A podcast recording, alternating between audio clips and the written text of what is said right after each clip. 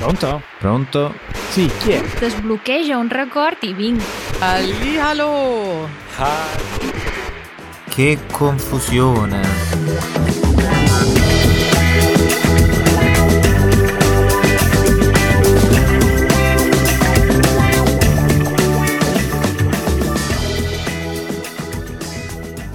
Sarà perché ti amo? Eh no, iniziamo subito con queste citazioni can- canore. Musicali. Eh, eh sì. Eh, adesso mi devi dire che confusione, sarà perché ti amo, che canzone è e chi la canta.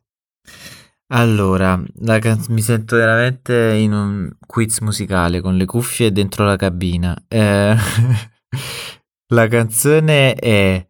Ehm, non mi ricordo. È molto molto facile. I, ri, ri... I ricchi e poveri. Oh, bravo. I ricchi e eh. poveri, ma non mi ricordo la canzone, il nome della canzone. Ti do due opzioni. Scelta A, che confusione. Mm-hmm. Scelta B, sarà perché ti amo. Eh, quello è il problema, non so. Forse sarà perché ti amo. Io butto la B. Bravo Matteo, eh, ce l'hai fatta. Eh, applausi, applausi. No, sono lontano dalla console. Eh, no, io non Proprio. li metterò, non li metterò. Eh, lo so. Siamo podcast serio, mi dispiace, eh, senza vabbè. applausi. Che confusione, sarà perché ti amo, Sanremo millenovecentottantuno, canzone della nostra gioventù. Sei un un, uh, un musi, musicomane, musicofolo. Un jukebox vivente. Gi- sì. Senti, ma perché che confusione? Che succede? Eh, perché eh, qua non so se è arrivato lì la notizia, ma si guida al contrario. Ma davvero? In Inghilterra eh, sì. sì. O, sì. O, o siamo noi che guidiamo al contrario? A quanto pare all'inizio si guidava a sinistra, però è una nozione che ricordo ma non ho la certezza definitiva per dire è così. Ma io mi sono sempre chiesto perché non si guida al centro. Perché poi è un cioè... casino, come fai a, par- a superare? Dove superi? A sinistra o a destra? Ah, eh, ma una sopra. cosa è superare, è una, co- è una cosa è guidare. Eh. Io dovrei guidare al centro del mio veicolo, come le macchine di Formula uno o non so, le carrozze o sul cavallo. Tu mica sei a, a sinistra del cavallo o a destra del cavallo, tu sei sopra il cavallo. Giusto, però al centro. Però andava dove? A sinistra o a destra della strada? Hai ragione. Perché in Italia come si guida? In Italia si guida a sinistra e si sorpassa a sinistra, e questo è l'ultimo dei problemi.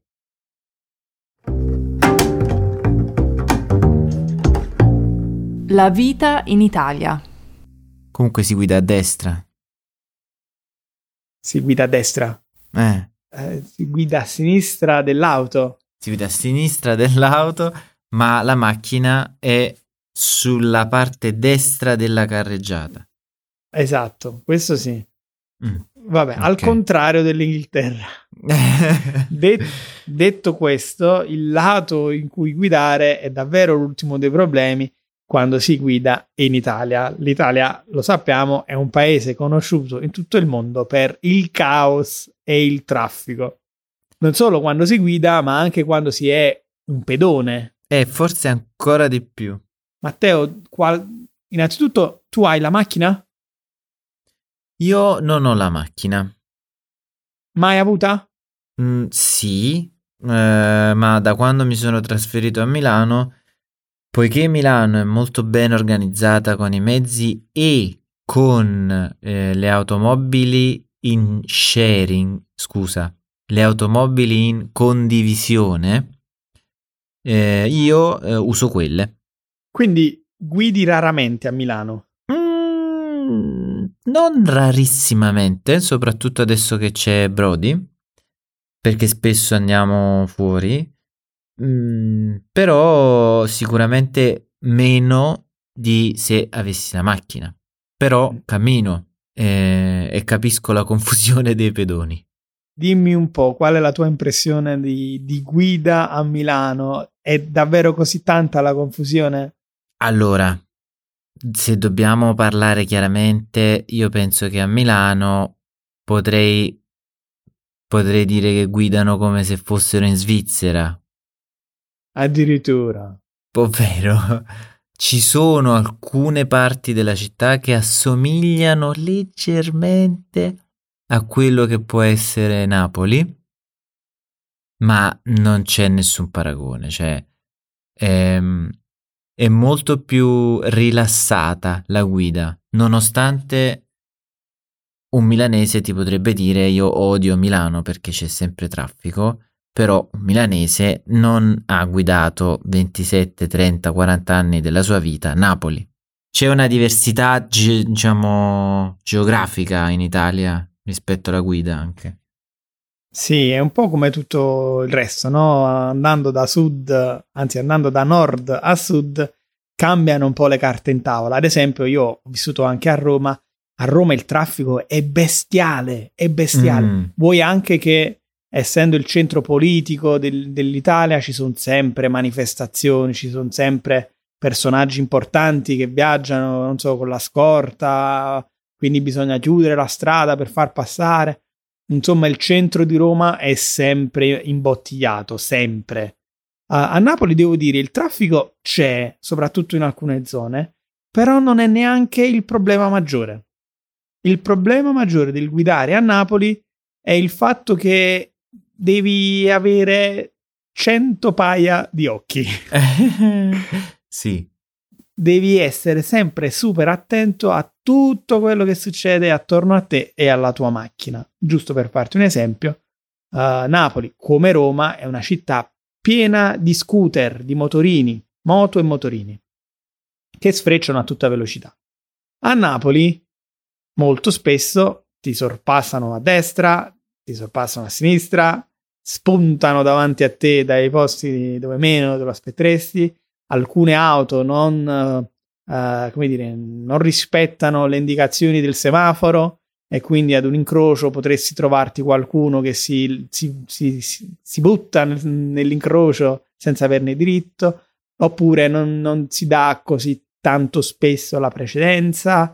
Mm. E diciamo che è una situazione molto più complessa da gestire e io sono responsabile di questo. Ricordo quando avevo lo scooter, anche io ero un po' una scheggia impazzita nel traffico, eh, perché se le auto sono tutte in fila, in teoria una moto o uno scooter dovrebbe accodarsi, ma ovviamente non lo fa e supera tutte le macchine. A Napoli le strade sono strette, quindi si fa un, si fa un vero e proprio slalom tra tutte le auto. È diventato uno sport cittadino. Sì, devo dire che è, è abbastanza complesso, però da un certo punto di vista mi sento fortunato perché mi rendo conto che imparare a guidare a Napoli ti dà una capacità di vedere le situazioni e di, come dire, analizzare velocissimamente le varie situazioni che non ti dà nessun'altra città. Ti dico molto rapidamente due piccole cose. La prima è che io ho una, una zia che abita nel, in Inghilterra, mm-hmm, e porta tranquillamente l'auto, anzi di mestiere porta l'auto, e che quando viene a Napoli non vuole guidare.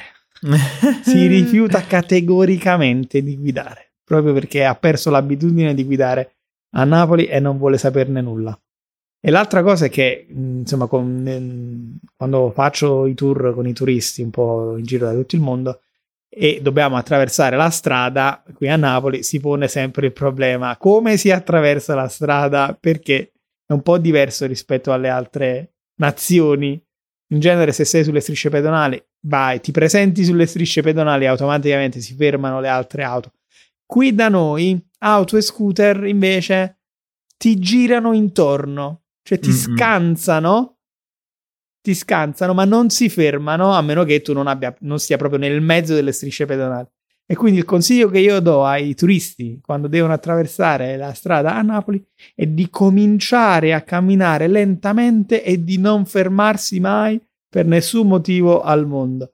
L'errore che, più grave che si può fare a Napoli sulle strisce pedonali è essere imprevedibile, quindi fermarsi o correre ancora di più. Sì. Comincia lentamente e continua lentamente. Le auto e le moto troveranno il loro spazio davanti o dietro di te. Sì, sembra allucinante, ma sono pienamente d'accordo. Questo è un consiglio perfetto per, diciamo, dare la possibilità a chi non è di Napoli di attraversare le strade. Non ti nego che più di una volta mi è stato detto: mi ricorda l'India per come si attraversa la strada. Anche a me. E la Cina? In Cina non ho avuto grossi problemi con gli attraversamenti. Tutto ben segnalato, con luci luminose, conti alla rovescia per poter attraversare. Mai avuto problemi. Non lo so, mi ricordo a Pechino, diciamo, c'era un bordello allucinante. Cioè, mi ricordo un incrocio che, cioè, sono riuscito a attraversare, ma perché sono di Napoli.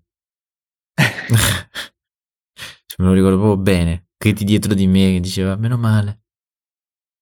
Matteo, vedi se ti piace questo aggancio. A Napoli, quando attraversi la strada, dici: mamma mia! Ma no, eccezionale. Tema della settimana. Niente, sei diventato proprio il signor aggancio, con questi agganci perfetti. Mi fai arrossire. Eh, quindi, mamma mia, perché si parla di... Famiglia. Famiglia. Ma prima di cominciare, domanda a Matteo. Vai. Ma secondo te, quando uno dice mamma mia, mm. sta parlando di sua mamma? Ma forse... Pensaci bene. Forse si riferisce alla madre di Gesù. Bravissimo! E vai! E questo è uno dei, come dire, degli errori più comuni che si fanno quando si pensa all'Italia e alla mm. frase mamma mia. Dicono tutti che si, ognuno ci tiene alla propria mamma e quindi fa l'esclamazione. No, è la mamma di Gesù.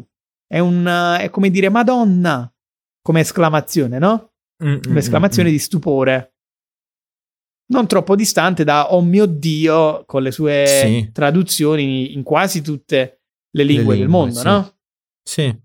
Ma veniamo finalmente alle famiglie. Così rinfreschiamo un po' il vocabolario per della famiglia in Italia. Matteo, come a scuola, vai. Compito in classe. Parlami della tua famiglia. Allora, la mia famiglia, eh, vabbè, potrei partire da me, Katie e Brody. Come sei romantico. E eh, vabbè, noi siamo, cioè, obiettivamente ormai possiamo dire siamo... Il tuo nucleo familiare, sì. Nucleo familiare principale è quello. Poi invece andando, andando a ritroso o andando indietro c'è mia madre e mia sorella. Poi ci si allarga di già, nel senso che c'è poi tutto l'intorno che in Italia... Per quanto mi riguarda, ma penso che per tutti, dire solo mia madre e mia sorella in realtà mh, non basta. Cioè, perché ci sono gli zii che sono molto vicini e i cugini anche. Abbiamo il concetto di famiglia allargata. Mm.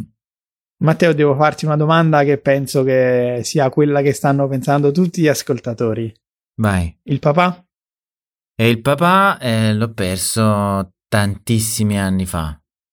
Stiamo parlando di quando avevo tre sei anni, tre quattro anni più o meno. Quindi, diciamo, mai avuto, facciamo così. Mi dispiace. E eh, vabbè, e eh, vabbè. Hai ancora ricordi di tuo padre? Riesci ad avere ricordi di tuo padre? O eri troppo piccolo? No, troppo piccolo. Perché cioè, adesso quello che ricordo è, sono, diciamo, forse li ricordo come momenti, ma secondo me sono foto che ho visto nel corso del tempo. Ricordi indotti. Sì, tre quattro anni è proprio complesso, cioè come se io ti chiedessi adesso se tu ricordi la tua maestra del nido o, de- o della materna. Esempio sbagliato, Matteo. Perché tu te lo ricordi? Mannaggia. Perché la mia maestra del nido era in realtà mia zia. Eh vabbè. Hai visto? Vabbè, quindi anche tu, diciamo, famiglia allargata, ma famiglia... Ma famiglia famiglia. In quanti siete?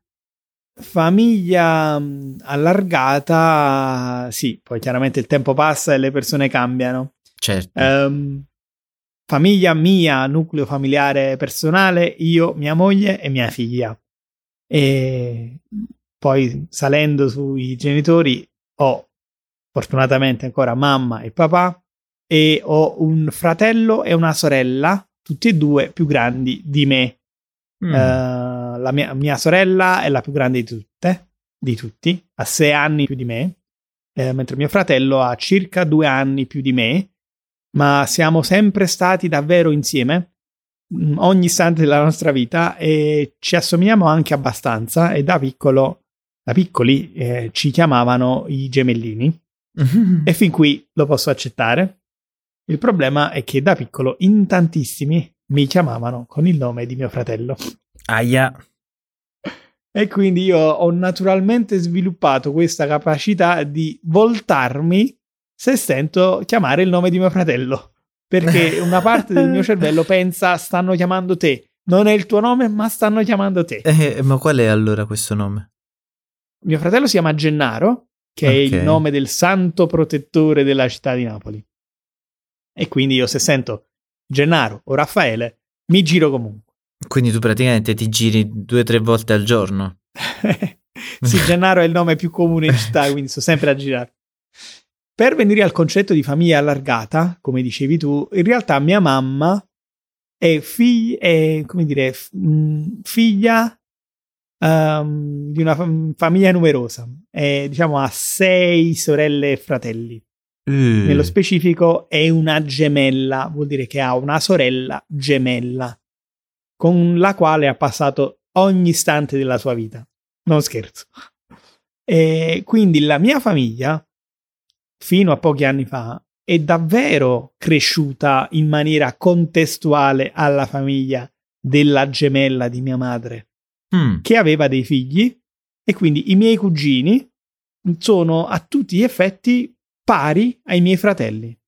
Ah. Uh, un cugino e una cugina.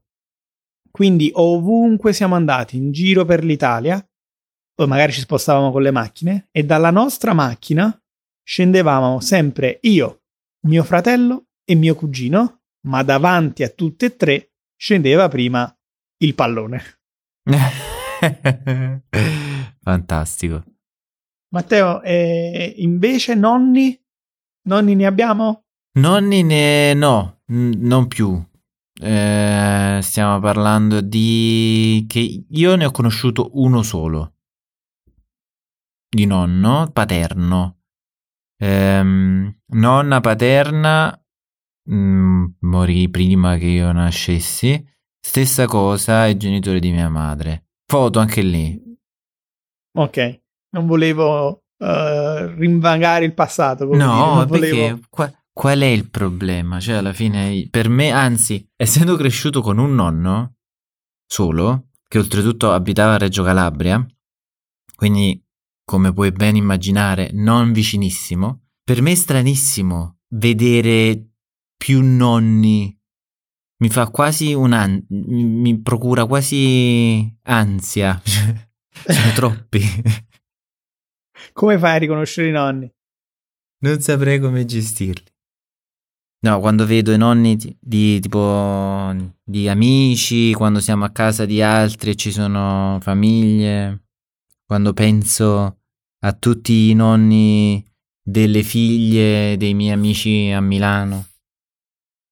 E lì ne sono ancora di più, perché quando sono separati è chiaro. Ne hai sono tipo otto nonni. Otto nonni. Un può succedere, il mondo oggi va, va così. Mm-hmm. Nel mio caso, diciamo che per una piccola parte posso anche capirti, nel senso che il mio nonno paterno è morto, uh, credo l'anno che sono nato io o l'anno successivo. Quindi di fatto io non, non l'ho mai conosciuto. Però ricordavo, insomma, che la domenica mattina con papà andavamo a, al cimitero a portare i fiori al nonno. Mm-hmm. E gli altri nonni li ho persi eh, più avanti. Um, però dai nonni ho appreso molto.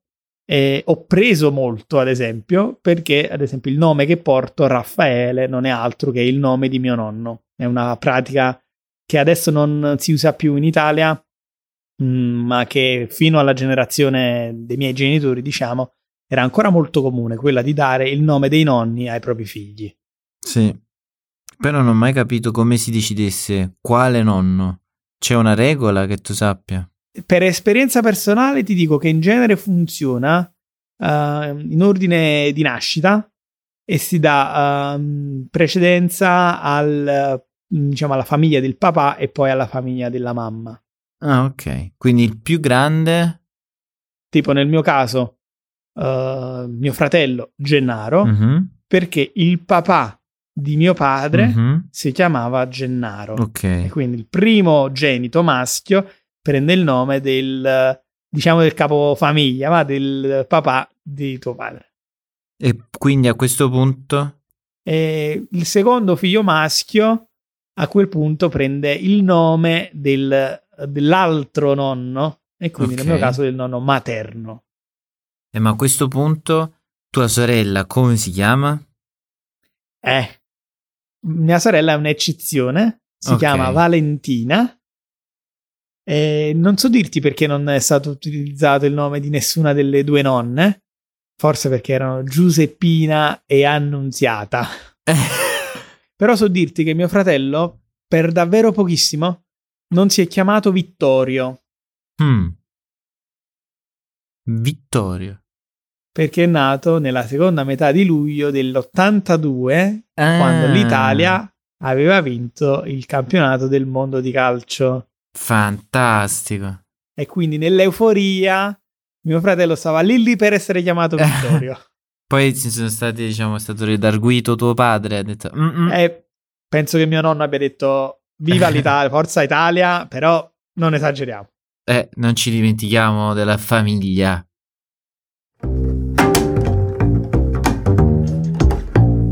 Lo sapevi? A proposito di compito in classe, come quello che ho dato a Matteo, parla della tua famiglia. Ma lo sapevate tutti che in Italia c'è questa abitudine malvagia d'estate di dare i compiti estivi? Bravo, hai detto bene. Malvagi, sono tutti malvagi. Siamo in vacanza, non si devono fare compiti. No, bisogna godere la vacanza. Semmai dai degli strumenti per, che ne so, parlare della vacanza quando si torna, o registrare alcuni momenti della vacanza, ma per quanto mi riguarda, tutte le volte che penso ai compiti estivi mi viene una tristezza, perché ricordo che c'era sempre quel momento, ah, siamo in vacanza, posso andare fuori a giocare? Eh, ma devi fare i compiti. Oh. Che brutta anche tu hai avuto questo, anche tu hai avuto questo stesso rapporto brutto con i compiti estivi? Assolutamente sì. Infatti, sempre tutti la prima settimana di settembre, sempre. e, e, e già nella parola stessa, no? Compiti estivi, oppure si chiamano anche compiti per le vacanze. Mamma ma se mia, sono vacanze... Brutto. Che eh, ci fanno i compiti? Che brutto. Ma perché deriva dal fatto che noi abbiamo i compiti a casa. Che tu non solo vai a scuola, ma poi torni a casa e devi fare i compiti. Però bisogna dire, la scuola in Italia dura molto poco. Dalle otto alle dodici o dalle otto alle tredici più o meno. E quindi si danno i compiti a casa per il giorno dopo. Per tenere impegnati. Guarda, vedendo come funziona nelle altre nazioni, fanno il, l'orario continuato, no? L'orario lungo, quindi escono mm-hmm. pomeriggio, quattro, cinque. effettivamente riescono a fare più cose, no? Quindi forse per pareggiare un po' i conti, non siete a scuola, tornate a casa, ma perlomeno fate i compiti a casa. E quelli li voglio capire, perché magari in classe il professore o la maestra spiega, mm. tu a casa studi quello che ha detto il maestro, il professore, e il giorno dopo magari vai a fare l'interrogazione. Mm. Ma i compiti per l'estate, dove tu mi lasci all'inizio, a, non so, a metà giugno e mi dici ci vediamo a settembre, ma ricordatevi che dovete fare i compiti per le vacanze, è davvero una cattiveria unica. Sì, l'unica cosa che non ho apprezzato, ma mi, mi piaceva quasi, era il libro, ma quando c'era solo quello, nel senso di vabbè, cioè, ragazzi, vedete, oltretutto perché in Italia avevamo un sacco di tempo, due, quasi tre mesi, dovete leggere un libro. Ma va bene un libro, però quando poi ti si arriva soprattutto poi al liceo, versioni, no, che cosa brutta. Guarda, parlando di libri, ti dico una cosa che mi è successa tra il primo e il secondo liceo. Eh, la, maest- la professoressa di-, di italiano ci diede qualcosa come tre quattro libri da leggere durante mm. le vacanze estive. E io presi la lista, la guardai, dissi ok, questi libri stanno bene lì. Quando tornai dalle vacanze, primo giorno di scuola, Raffaele, hai letto i libri che ti sono stati assegnati?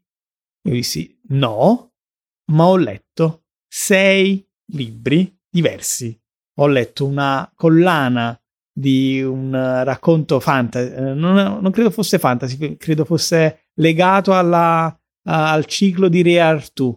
Adesso mm. non ricordo nemmeno il, il nome dello scrittore, né il nome uh, del, della saga. Però era una, una di queste saghe, di quelle che piacciono anche a te, no? Da sei mm-hmm. libri.